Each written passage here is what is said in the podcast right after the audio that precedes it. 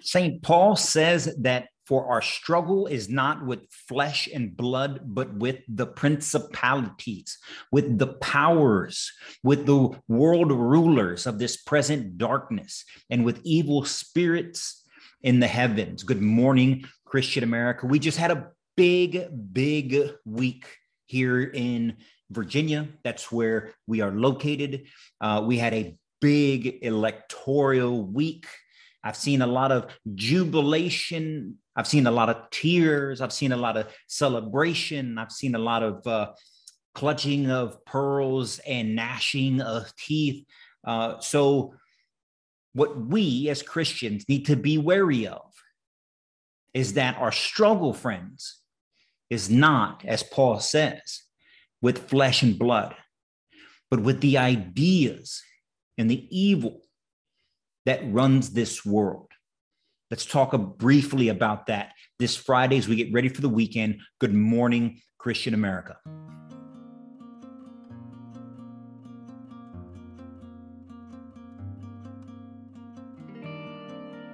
And good morning, Christian America. Eddie here is always representing the Christian American revitalization effort, where we seek to revitalize the Christian faith in our nation because it's the most important aspect of our lives. It should be the most important aspect of our lives. It is the most consequential aspect of our lives, whether or not we follow the teachings of Christ or we don't.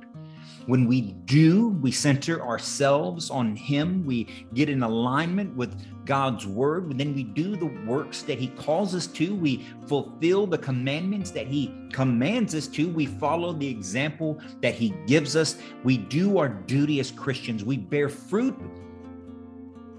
that will let the world know, that does let the world know that we follow Christ.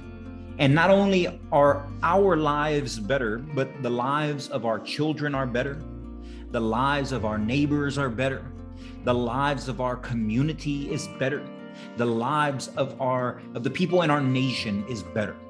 The lives of the world is better because America leads the world. And so when America is grounded in faith, then the world is better for that. When our communities are grounded in faith, then our nation is better for it. When our individuals are grounded in faith, then our house, our households are better for it, and our families are stronger. Our kids are more confident. Our community is tighter.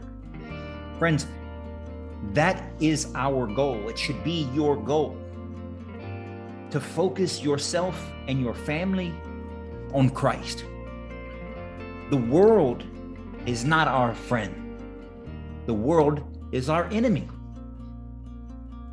St. James tells us this in his letter that if, if you're a friend to the world, then you're an enemy to God.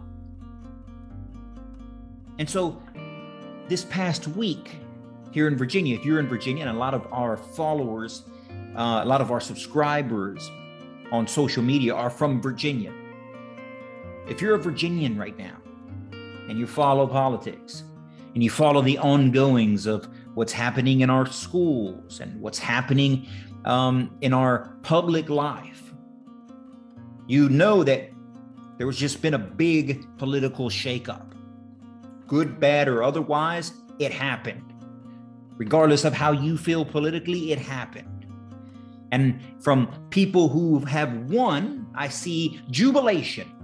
I see celebration uncontrollably. Thank God that we have a new governor, that we have a new lieutenant governor, that we have a new attorney general, that we have a new House of Delegates. On the other side, I, I, I see, I hear the exact opposite. Today, I want to focus on those who are celebrating. We can't be fooled as Christians to think that one person or group of or small group of people can fundamentally change what's going on in our communities, what's going on in our families, in our households, in our schools. It takes us, it takes all of us. It's definitely not going to take one politician or two politicians or three politicians. It takes an entire community to right ourselves and there's no way that we as a community, that I, as a person, as you, as an individual, can right yourself. The only way that we can put ourselves on the right path is the path that Jesus laid for us.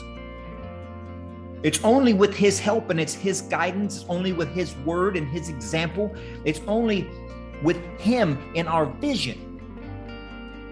Can we align ourselves and then we can align our kids and we can align our community, we can align our family, we can align our all these other larger you know points of our community, of our civilization. Paul tells us in the letter of Ephesians in chapter 6, and I want to show it to you because I want you to understand this because it's it's a crucial key component to how we view ourselves as Christians, how we view our alignment with the world and the evil that circulates this world. Just real quick Ephesians chapter 6. We're going to start here at verse 12.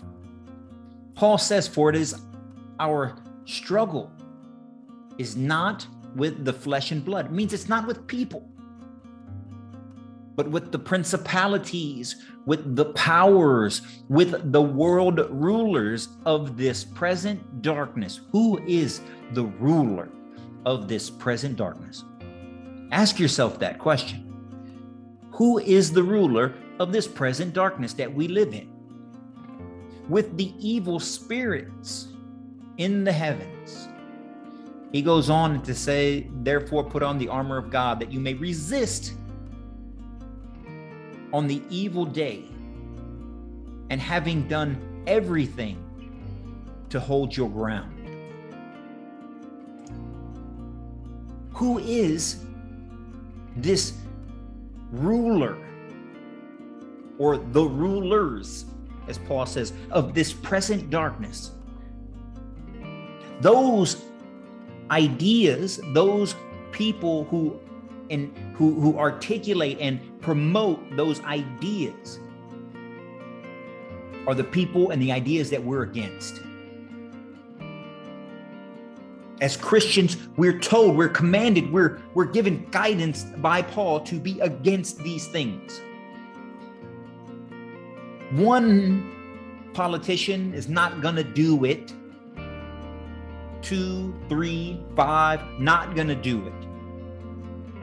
A one time trip to a voting booth is not going to do it. It's not going to magically make all the evil of the world go away. It's not going to magically, just like a, with a snap of a finger, change the problems that we see in our society the lack of faith within our own Christian community, the lack of belief in the in the message of Christ himself where people look at the word the word and distort it.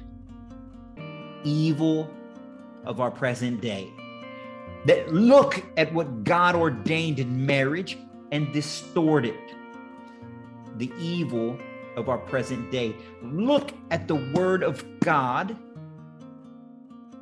and how He created man in His own image, how He created woman both to do the work of God, both to be married, the two become one flesh, creating them male and female, taking all of that, distorting it, the evil of this present darkness, taking the word of God and subverting it to fit a political ideology or an agenda of power and control over you, over me, is the evil of our present day. The evil of this present darkness. What am I saying? Is that the work doesn't stop, our faith doesn't relent. We can't claim some sort of righteous victory and simply pack up our faith, pack up our belief in Christ, pack up our Christianity, and put it back in our house and put it back in our houses of worship, put it back in our churches.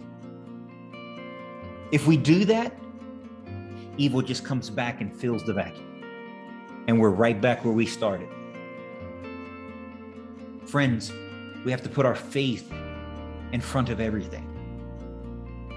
Our faith as a shield against the evil of this time, of this present age. We have to put our faith and our belief in God ahead of everything else, including our own short term wants and desires, including our own short term agenda, so that we can be seen as a, someone of virtue or as we can be seen as someone of prestige. It's not easy. We fall away from time to time. I'm guilty, as as guilty, or if not more guilty than anyone else, of falling short of the glory of God. But that doesn't mean that we stop. It doesn't mean that we quit. It doesn't mean that we relent. We buckle down even harder. We pray even more. We read scripture even more. And we don't ever let the evils of this present darkness take us away from the glory of God. If you like messages like this, again, we ask you to follow us on all the social media platforms, subscribe to this YouTube channel, subscribe to this Rumble channel, subscribe to this podcast. You can do us a big favor as we continue to grow the Christian American community. And with that, ladies and gentlemen, until Monday, where we continue our journey through the Gospel of Mark. You guys stay on fire for Christ. Stay blessed. Good morning, Christian America.